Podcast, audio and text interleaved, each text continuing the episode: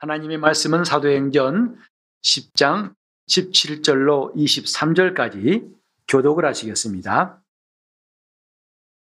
베드로가 본 바 환상이 무슨 뜻인지 속으로 의심하더니 마침 고넬료에 보낸 사람들이 시몬의 집을 찾아 문 밖에 서서 불러 묻되 베드로라 하는 시몬이 여기 우거하느냐 하거늘 베드로가 그 환상에 대하여 생각할 때에 성령께서 저더러 말씀하시되 두 사람이 너를 찾으니 일어나 내려가 의심치 말고 함께 가라. 내가 저희를 보내었느니라 하시니. 베드로가 내려가 그 사람들을 보고 가로되 내가 곧 너희의 찾는 사람이니 너희가 무슨 일로 왔느냐? 저희가 대답하되 백부장 고넬료는 의인이요. 하나님을 경외하는 자라.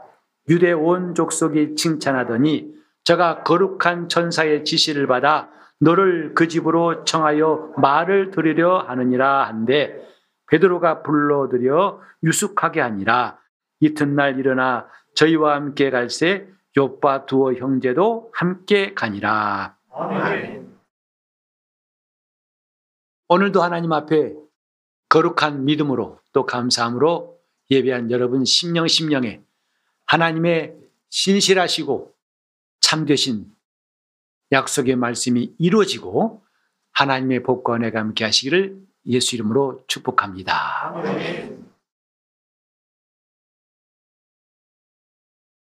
요즘에 유행하는 말 가운데에서 부러움은 지는 거야 하는 말이 있더라고요. 여러분 들어보셨나요? 부러움은 지는 거야. 어떤 사람 만나든지 네가 부러워한다는 것을 그가 보지 못하게 하라. 그를 부러워하지 말라. 이런 뜻이겠죠. 사실 좋은 걸 보면 부러워하는 것은 사람의 자연스러운 마음입니다. 그런데 부러움은 지는 거야 이 말은 그걸 감추라는 뜻이라고 받아들여집니다. 부러움을 나타내지 마. 네가 부러워한다는 것을 상대방이 알게 하지 마. 그건 너의 약점을 드러내고 네가 부족하고 네가 졌다는 것을 말하니까 그건 숨겨야 돼. 아마 이런 뜻 같아서 좀 많은 걸 생각하게 만들어요. 사람은 부러워하는 것을 가지고 또 그걸 느낄 줄 아는 존재예요. 그래서 누구든지 좋은 집 살고 싶고 좋은 차 타고 싶고 좋은 곳에 가 음식 먹고 왔다면 와 그랬어. 또 어디 좋은 데 갔다 왔다면 야 참 좋았겠다. 이것은 지는 게 아니라 당연한 것이죠. 자연스러운 것이죠. 근데 요즘은 시대가 각박해져 가지고 경쟁이 치열해져 가지고 이런 마음까지도 이제는 절제를 해야 되고 조심해야 되고 그것이 상대방에게 약점으로 잡힐 수 있다고 걱정하는 시기가 되었어요. 부러워하는 것. 여러분은 부러워하는 것이 지금 무엇인가요? 이제 가끔 이런 말을 듣습니다. 나이 들었더니 먹고 싶은 것도 없고, 가고 싶은 것도 없고, 하고 싶은 것도 없고, 부러운 것도 없어. 부러운 것도 없다는 말 속에는 두 가지 뜻이 있어요. 즉 이쪽 아니면 이쪽이에요. 다시 말해서 세상에서 다 누려봤고 다 먹어봤고 다 가봤으니까 난 이제 더 부족하지 않아. 이래서 할 말일 수도 있고 또 한 가지로는 부러운 감각, 그 센서가 망가져서 그럴 수 있습니다. 하나님께서 사람을 창조하실 때 참 센서가 있다는 것, 이런 센스뿐만 아니라 직접 어떤 특별한 것에 대해서 반응할 수 있는 기능을 갖게 하신 게 참 신기하더라고요. 예를 들어서 이제 어떤 음식이 내 몸에 맞으면 여기서 환영해가지고 소화도 잘 되고 기분이 좋아요. 그런데 해로운 음식이 들어오면 반응이 일어나죠. 엘러지 반응이란 말도 그것도 엘러지 반응도 우리 몸에 안 맞는 것을 이제 반응하는 것이거든요. 그러니까 이 음식 안 맞아. 해로워. 그래서 그것을 거부하고 먹기 싫어하는 그게 사실은 정상적이고 건강한 사람이 가진 기능입니다. 근데 요즘에는 이제 하도 우리가 이런 음식 같은데 분별이 안 되고 함부로 하다 보니까 이런 센서가 망가져서 오히려 해로운 게 더 입에 땡길 때가 있죠. 콜라가 땡기고 단 것이 땡기고 과자가 땡기고 그 TV에서 아무리 과자가 나빠요 라면이 어때요 해도 땡기는 거 어떻게 합니까? 저는 수십 년 동안 라면 먹어봤지만 아직도 라면 맛있어요. 그래서 그 먹는 날은 어떻게 보면 해방되는 날 같아요. 격식에 갇혀 있다가 탁 풀어진 날, 아, 오늘은 라면 먹는 날이야. 라고 군대 가서도 지독히도 맛없는 라면 먹었던 기억도 있지만, 그러나 아주 그 라면 먹을 때는 그 라면 면발부터 시작해가지고 거기에 파 송송 썰어 넣고, 그 다음에 계란 풀어 넣고, 아, 정말 끝내줘요. 그래서 라면에다가 계란 풀어 놓으면 그게 바로 삼계탕이 라더라고요. 자, 근데 이런 음식이 실제로는 몸에 안 좋다. 인스턴트 식품. 이런 패스트푸드가 몸에 안 좋다는 것은 상식입니다만은 땡겨요. 그것은 정상적인 센서 작동이라고 할 수가 없습니다. 오늘 저와 여러분이 이런 감각, 먹는 것도 사실은 건강한 몸에서는요, 아, 그만 됐어. 충분해. 하고 센서가 작동하면 안 먹어야 정상인데, 어느새 망가져가지고 이제는 먹어도 먹어도 배가 부른지를 모르니까 너무 많이 먹어서 또 문제가 생길 때가 있습니다. 이렇게 센서가 작동한다는 것, 그건 건강한 거예요. 영적 생활도 마찬가지죠. 부러움이란 센서가 없는 것이 좋은 게 아니라 있는 게 정상입니다. 예수를 믿는 사람들, 부러움을 버려야 되는 게 아니라 부러움을 제대로 가져야 됩니다.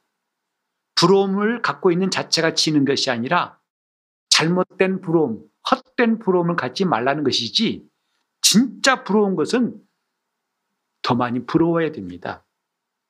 우리가 하늘나라를 부러워하기 때문에 예수 믿지 않겠습니까? 예수를 믿는 사람들 하늘나라 안 부러우면 믿을 이유가 전혀 없어요. 이런 날도 명절 연휴지만은 이런 날도 예배를 꼭 드려야 됩니까? 하고 묻던 때가 있었어요.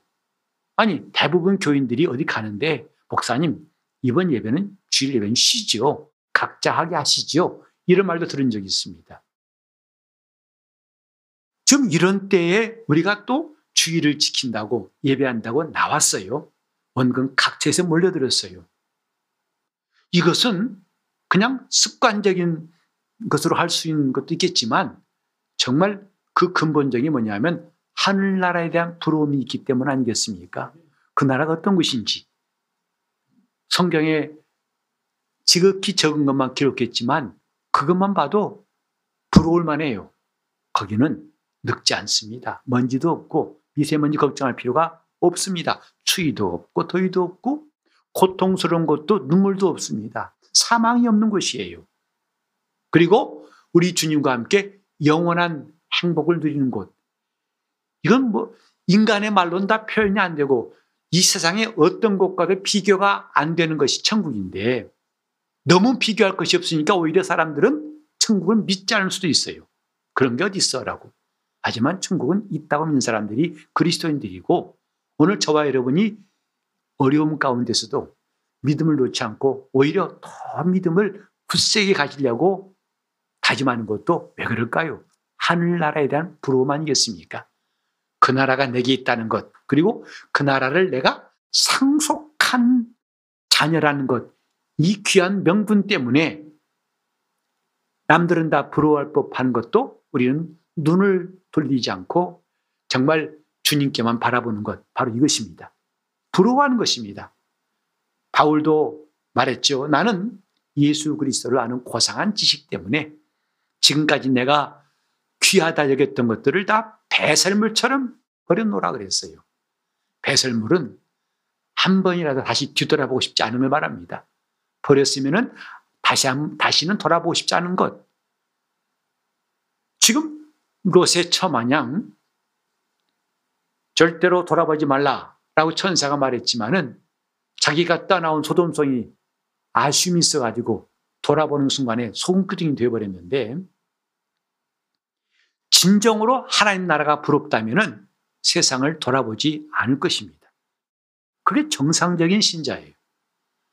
우리는 지금 하늘나라가 부럽다는 거, 이것, 이 생각을, 마음을 점점 더 키워나갈 필요가 있어요. 이렇게 말씀 들을 때나 예배 때는 그렇게 부러운 것 같다가 그만 예배 끝나고 가면은 사그러져 가지고 이제는 오그라들어서 얼마나 작게 되는지 심지어는 있는 것 같기도 하고 없는 것 같기도 하고 온통 세상 것 거기에 눈이 팔려 있을 수도 있습니다. 찬송가에도 나의 모든 보배는 저 천국에 쌓였네 나의 평생 자랑은 주의 십자가로다 이렇게 찬송을 하던 마음이 어느새 찬송한 입이 닫히고 소리가 안 나옵니다. 왜? 세상 일에 빠져 있다 보니까. 어찌 본다면 하나님 나라는 너무나 크고 너무 좋기 때문에 안 믿는 것 같아요. 너무나 커서 질에 사람들이 접근을 안 한지도 몰라요. 그런데 그 하나님 나라를 불허한 것과 우리 현실 사이에 너무나 간격이 있다고 생각하다 보니까 하나님은 중간에 마치 징검다리 마냥 또 가까이서 하늘나라보다 가까이서 우리가 실제적으로 불허할 수 있는 것을 주셨어요. 그게 뭐냐면 성경이에요. 이 성경은 하나님 말씀을 담고 있는 책이라고 우리는 믿고 있습니다. 즉, 이 성경에는 뭐가 있다? 하나님 말씀이 있다. 이것은 예수 믿는 사람이라면 누구도 부인할 수 없는 사실이에요. 이 성경 속에는 하나님의 말씀이 있다. 그래서 이 말씀이 우리에게 가르치시고 알게 하시는 대로 순종하는 것이 얼마나 귀한 것인가를 성도들이 깨닫습니다. 그러니까 저 하늘나라보다도 더 가까이서 우리가 구체적인 목표가 뭐냐면 이 성경에 나와 있는 믿음의 사람들을 부러워하더라 이 말이죠. 누가 천국을 사모하고 하늘의 소망 가진 사람들이 천국은 지금 손에 안 잡히고 내 눈으로 다 볼 수 없지만은 그러나 눈으로 볼 수 있는 우리가 부러움을 놓치지 말아야 할 대상이 있는데 바로 이 성경 속에 있는 하나님 말씀과 그 말씀을 붙잡고 결코 그 말씀을 놓지 않고 믿음을 지키는 사람들 그걸 부러워하는 것이 마치 천국을 부러워하는 징검다리와 같다 이 말이죠. 소망 있는 사람이라면 베드로나 바울 같이 훌륭한 신앙인을 부러워할 수밖에 없어요. 그들뿐만 아니라 수많은 사람들, 사케오도 그렇고 바디메오도 그렇고 엘리야도 그렇고 성경에는 우리가 참 그 믿음이 훌륭하고 세상에 이렇게 믿으니까 하나님이 저를 도우셨지라고 하는 말이 나올 수밖에 없는 일들이 참 많지 않습니까? 어디에? 성경에. 성경을 이렇게 우리가 조금 더 구체적으로 사모하고 붙들고 우리 소망을 놓지 말아야 할 사건들, 그걸 기록하고 있습니다. 우리가 몇 주 동안 이제 계속 사도행전을 쭉 읽으면서 하나님의 은혜를 사모하고 있는데 이 부문도 마찬가지죠. 부러운 사람, 고넬료라는 사람의 초점을 맞추어서 사도행전 10장은 기록하고 있어요. 그러니까 더 이상 이 책의 글자가 아니라 고넬료라는 사람, 그가 있던 환경 속으로 들어가서 우리가 함께 은혜를 받고자 하는 것은 매우 중요한 자세입니다. 성경을 내가 멀찌감치 보는 게 아니라 성경 속에 들어가서 고넬료 같은 사람, 그와 함께 했던 시대를 함께 느끼면서 그가 어떻게 이런 놀라운 일들을 경험했는가를 우리가 추구한다면 우린 지금보다 훨씬 더 구체적으로 성경 말씀을 경험할 수가 있고 믿음을 가질 수가 있는 겁니다. 이 고넬료에게 하나님 하신 일은 참 엄청난 일인데 이 사람 하나가 작은 불꽃이 되었고 이방 선교의 시작이 되었죠. 그래서 하나님이 이제 유대인뿐만 아니라 헬라인과 모든 이방인들에게까지도 동일하게 천국을 침노할 수 있도록 예수가 그들의 구주이신 것도 믿을 수 있도록 복음을 이제 열어놓으신 그 사건이 바로 고넬료 집부터 시작합니다. 그런데 이 일이 결코 쉬운 일이 아니었다는 것을 누가가 10장 전체를 할애해 가지고 고넬료 집의 사건을 기록함으로 우리에게 알려주고 있어요. 우린 지난주에도 말씀을 함께 나눴습니다만은 과연 하나님의 뜻과 내 뜻이 일치하기가 쉽지 않다는 것. 정말 주의 뜻대로 살기 원합니다. 찬송은 쉽지만은 또 내가 주를 따르겠습니다는 기도는 쉽지만은 실제로 그분의 뜻과 내 뜻이 일치해서 한 걸음 한 걸음 걷는 게 정말 쉽지 않구나. 그걸 깨달았지요. 베드로가 누굽니까? 유대인 아닙니까? 그는 율법으로 쩔은 사람이에요. 율법적인 신앙으로 하나님을 섬기는 신앙으로 쩔어버린 사람이에요. 그러니까 그가 하나님 앞에서 행동하는 것은 저 이방인들이 자기 양심을 따라 사는 것과 같지 않죠. 이방인들에게는 율법이 없기 때문에 각각 양심에 좋은 대로 행하지만 적어도 그들보다 하나님께 가까운 사람이 유대인들입니다. 왜? 그들에게는 율법이 있어요. 그 말씀대로 하나님을 찾고 섬기고 순종하기 때문에 이방인과는 비교가 안 됩니다. 근데 그에게 다가온 충격, 그게 뭐냐면 환상으로 보이신 것인데 부정한 짐승이라고 배워왔던 것들을 잡아먹으라 한 말씀이었어요. 베드로는 두 번 생각할 겨를이 없이 주여 결코 그럴 수 없습니다라고 말했어요. 세상에 하나님 앞에 이렇게 대놓고 너한 사람이 과연 성경에 몇이나 있을까요? 그럼 베드로가 완악해서 그런 것이 아니라 그가 지금까지 길들여오고 확신한 그 믿음에 의하면 그건 아니다예요. 두말할 거 없이. 만약 여러분들이 어, 어떤 사람에게 권유받았어요. 당신 이 우상 앞에 절하면 내가 10만 원 주겠어. 한 번당 10만 원 주겠어. 할 때 여러분이 10만 원 때문에 고민하시는 분이 이 가운데 없겠죠. 당신 내게 천만 원 억을 준다 할지라도 나는 이 우상 앞에 절하지 않겠소 라고 한 말이 금방 튀어나올 거예요. 지금 베드로가 그런 상황이었어요. 주여 저렇게 부정한 것은 먹지 말라고 배웠습니다. 하나님이 말씀하시기를 내가 어찌하여 하나님이 깨끗하 하신 것을 속되다 하느냐. 그 환상을 하나님은 세 번이나 보여주셨지만은 베드로 마음은 아직도 아직도 견고합니다. 그때에 오늘 본문에 나온 대로 성령께서 직접 베드로에게 말씀하시는 거예요. 바로 어, 두 사람이 너를 찾으니 일어나 내려가 의심치 말고 함께 가라. 이건 전혀 베드로가 받아들이기 어려운 일입니다. 의심치 말고 함께 가라. 내가 저들을 보내었느니라. 드디어 이 말씀이 베드로에게 임할 때에 비로소 베드로는 안개가 그치듯이 모든 갈등이 끝나버렸어요. 아, 그렇구나. 하고 순종하기 시작한 것이 바로 다음 절부터입니다. 우린 여기서 참 귀한 아, 메시지를 발견하게 되는데 여기도 베드로가 의심했던 것, 환상을 세 번씩이나 같은 장소에서 경험했지만은 아직도 의심이 사라지지 않고 아직도 혼란스러운 상태. 이걸 보면서 의심이라는 것은 스스로 해결할 수 없는 것이구나 함을 깨닫습니다. 우리 신앙생활 하면서 하나님 앞에 기도할 때도 의심할 때가 많죠.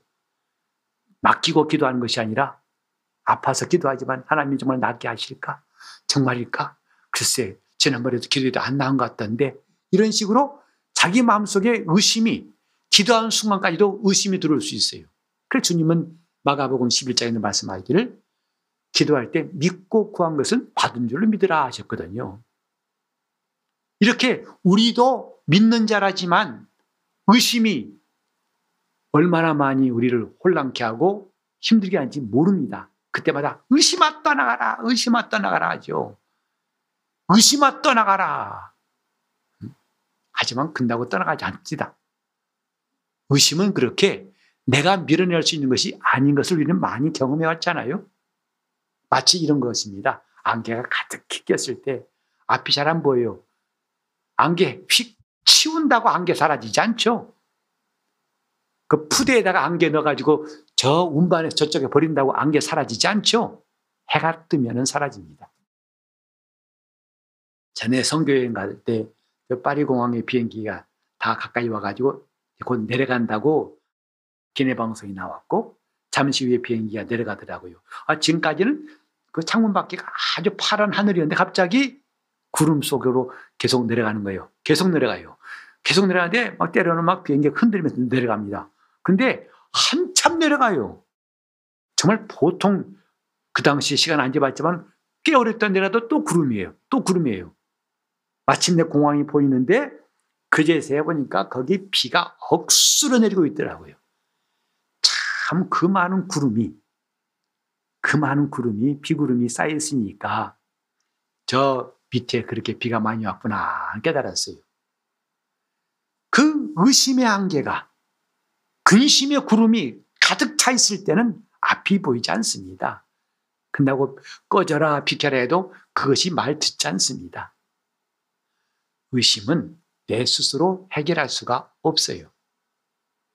하나님 말씀이 임할 때만 의심이 사라집니다. 오늘 베드로에게도 똑같은 일이 아닙니까?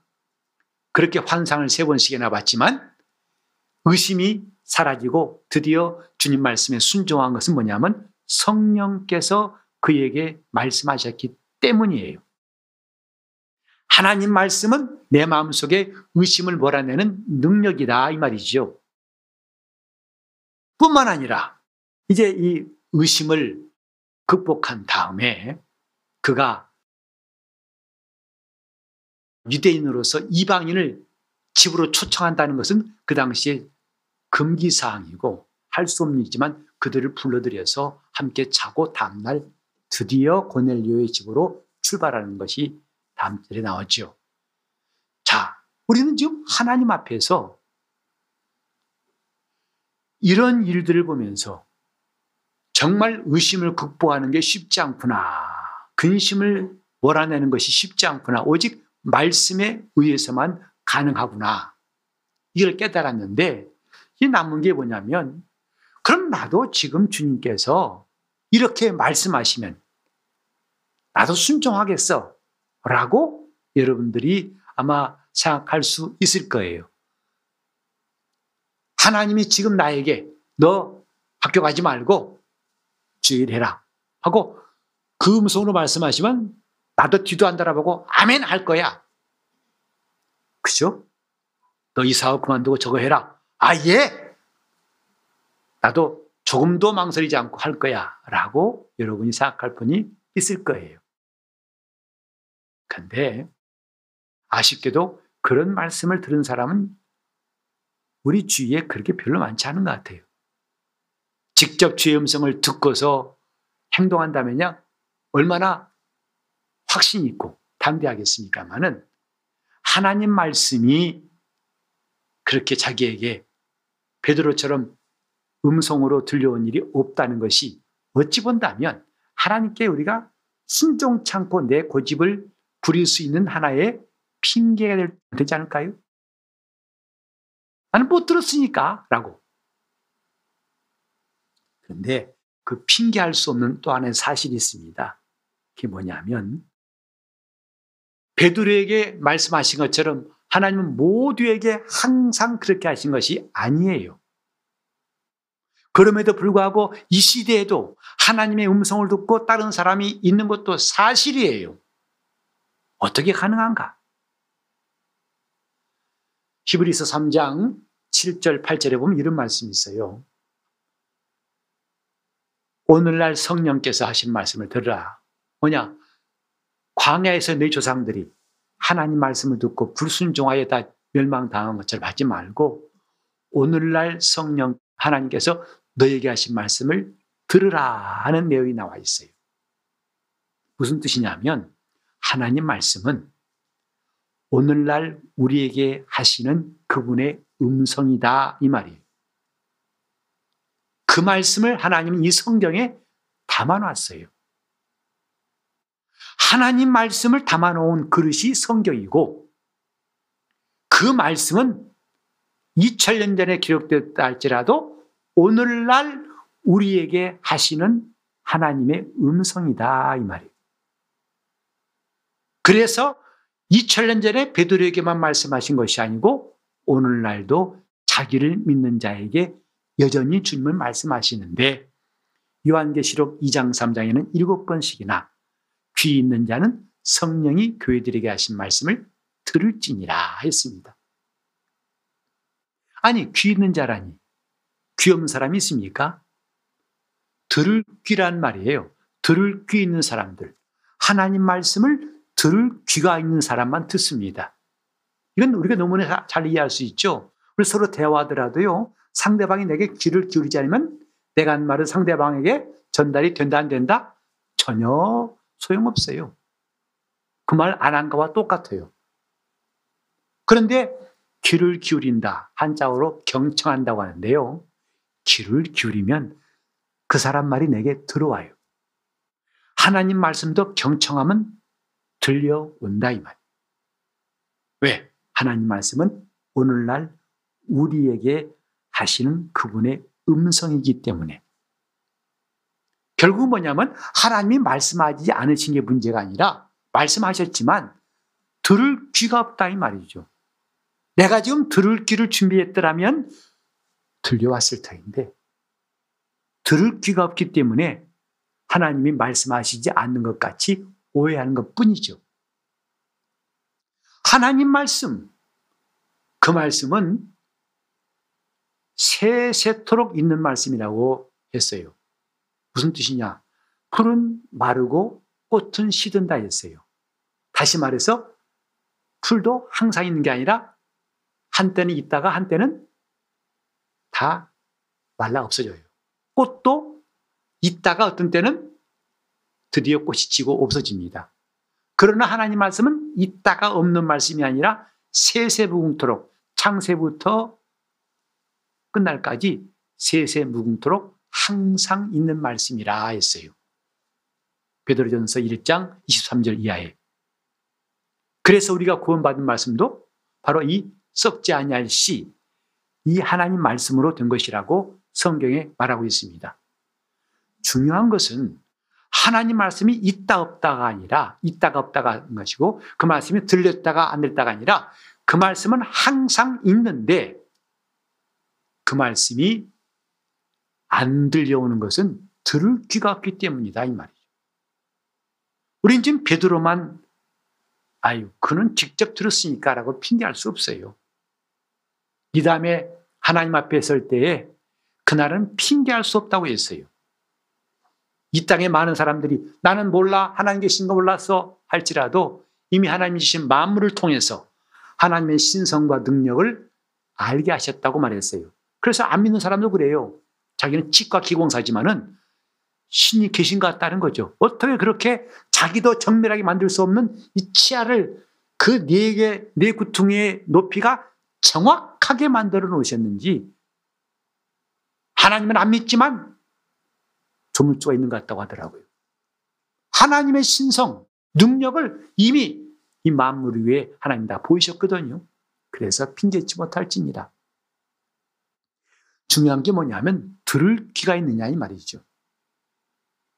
우리도 이 성경 보면서 느끼는 게 얼마나 부럽습니까? 베드로처럼 하나님이 사용하시고 그와 함께 하시고 죽은 자를 살리시고 중풍병자를 8년째 누운 사람을 일어나게 만들고 수많은 이적들을 행한 것 부럽지 않습니까?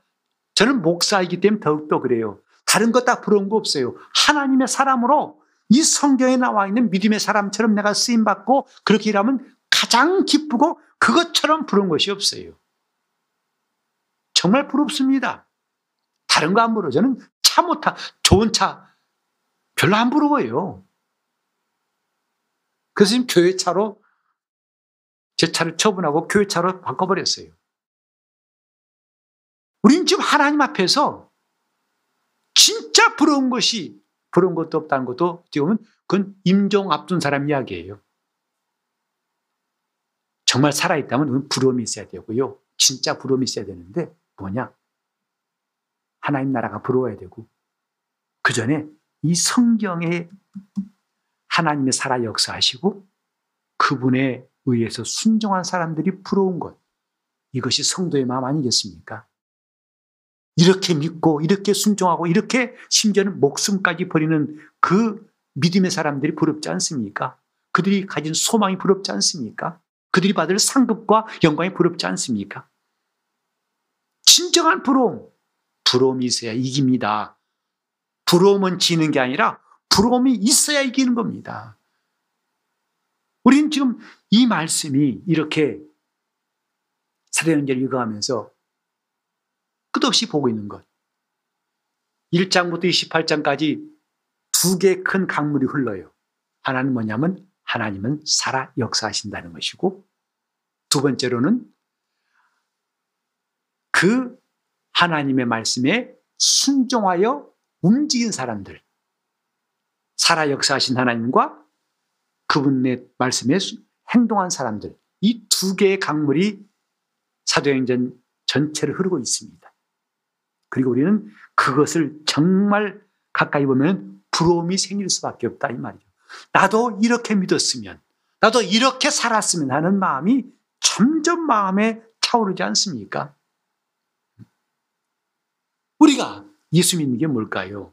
그냥 그럭저럭 교회 나오고 교회에서 직분 받고 또 예배 잘 드리고 교회 조금 봉사하고 그게 전부 다라면 이 땅의 종교인과 다를 바가 뭐가 있겠습니까? 하나님 나라를 얻는 과정이 중요하지 않겠습니까? 그 나라가 내 것 되는 게 중요하지 않겠습니까? 그 나라에 들어갈 수 있다는 것이 얼마나 귀한 것인지 그것 때문에 딴 것은 다 내가 포기한다는 것이 중요하지 않겠습니까? 우리 선진들이 믿음을 지키기 위해서 순교의 현장에서 참수를 당하고 껍질이 벗겨져서 죽임을 당하고 불에 태워 죽임 당하고 물에 익사시켜 죽임 당하고 돌에 맞아 죽을지라도 그들이 그 믿음을 포기치 않았던 것 우린 그것이 진짜 부러운 것 아니겠습니까? 곱게 늙은 거 좋습니다. 그러나 곱게 늙어 죽으면 무슨 소용이 있습니까? 비록 좀 곱지 않게 늙을, 늙을지라도 믿음을 잘 지키고 승리하는 것이 그게 나중에 빛나고 또 참 사람들이 부러워하는 성도의 인생을 생각합니다. 오늘 우리가 정말 중요한 건 뭐냐면 내가 이렇게 살 수 없을까 하는 사모함이 있어야 한다 이 말이죠. 나도 하나님의 말씀에 순종한 사람이 됐으면 참 좋겠다. 이 말씀대로 사는 것만큼 내게 담대함이 있고 소망이 있는 것이 있겠습니까? 아무리 세상이 혼란스럽고 미혹한 자가 우리를 흔들지라도 이 말씀대로 사는 사람은 결코 흔들리지 않을 것입니다. 왜? 하나님이 그를 붙드시기 때문이에요. 그와 함께 하시기 때문이죠. 그를 인도하시기 때문이죠. 원래 사람은 의심이 많습니다. 인간치고 의심 없는 사람 있을까요? 특별히 이 시대는 의심이 폭발적인 시대입니다. 이제는 아무도 믿을 수 없다는 거 아니겠어요? 그러니 아무도 믿을 수 없는 시대에 눈에 보이지 않는 하나님을 믿으라? 이건 정말 수학적으로 계산하면 확률이요. 거의 제로에 수렴합니다. 거의 가망 없습니다. 그러니 성령의 힘 아니고는 가능하지 않습니다. 오늘 저와 여러분이 의심치 말고 함께 가라. 하나님이 하신 말씀이 내게 의심을 몰아내고 그 말씀에 순종할 수 있는 놀라운 역사가 정말 오늘 우리 마음속에 꼭 이루어지길 바랍니다.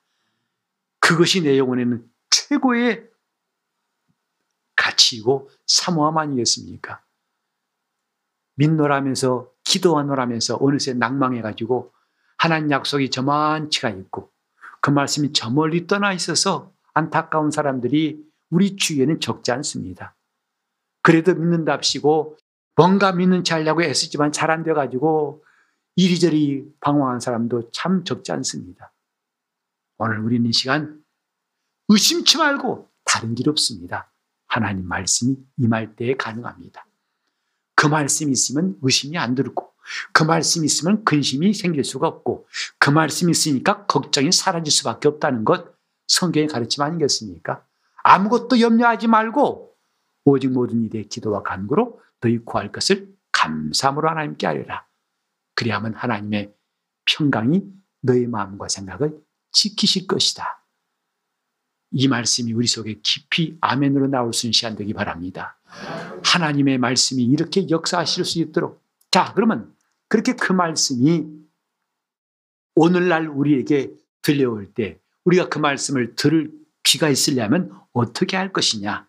첫 번째로 중요한 게 뭐냐면 이렇게 말씀하신 분이 살아 계신 것을 인정하는 겁니다. 하나님은 지금도 말씀하신 분이다. 살아 계셔서 지금도 내게 말씀하신 분이다. 라고 인정하는 것이 중요합니다. 이것을 뛰어넘어서는 우리가 바라는 말을 얻을 수가 없어요. 즉, 신앙생활에서 우리는 성급함 때문에 동종 많이 낭망하는 것 같아요. 기도해놓고 얼른 결과만 얻으려는 그것 때문에 질에 넘어지고 좌절하는 게 아닌가. 우리 속담에 우물가에 가서 순용 찾으라 이 말이 있어요. 우물가에 순용이 있겠습니까? 부엌에 가야 있죠. 지금 너무나 결과에만 급급한 나머지 그 앞에 걸 뛰어넘는다면 그건 얻을 수가 없죠. 무턱대고 동사무소 가가지고 이거 떼주세요. 아니 저거 병, 번호표 받아가지고 이렇게 이렇게 해오세요. 아 필요 없고 빨 주세요. 근다고 되겠습니까? 우리가 주의 음성을 듣고 싶다면 들을 길을 가지려면 첫 번째 중요한 게 뭐냐면 나에게 오늘날 말씀하신 분이 살아 계시다. 이걸 인정하는 겁니다. 이게 믿음이에요. 인정하는 겁니다. 누가 계시냐? 나에게 오늘날 말씀하신 분이 이것부터 시작합시다. 그 다음에 뭐냐면 이제 그 말씀을 귀를 기울이려고 애쓰는 것인데 그게 뭐냐면 성경을 읽는 것도 그 말씀에 귀를 기울이는 것이고 왜 성경이 있습니까? 그 말씀 들으려고요. 주의 음성을 들으려고요. 왜 설교 듣습니까? 그분의 음성을 들으려고요. 왜 성경을 배우십니까? 그분의 음성을 들으려고요. 들어서 뭐 하려고요? 그분을 따라가려고요. 이것이 성도들의 자세라고 생각합니다. 그럴 때 영원히 힘을 얻고 믿음이 성장하고 주님이 함께 하심을 누구나 다 경험할 수가 있습니다. 오늘날 우리에게 하신 말씀을 들을 수 있도록 그 말씀만이 의심을 깨쳐버리고 의심을 깨쳐버리고 불신앙과 모든 염려와 근심을 다 던져버리게 만드는 놀라운 역사 오늘 우리 가운데 충만히 마시기를 예수 이름으로 축원합니다.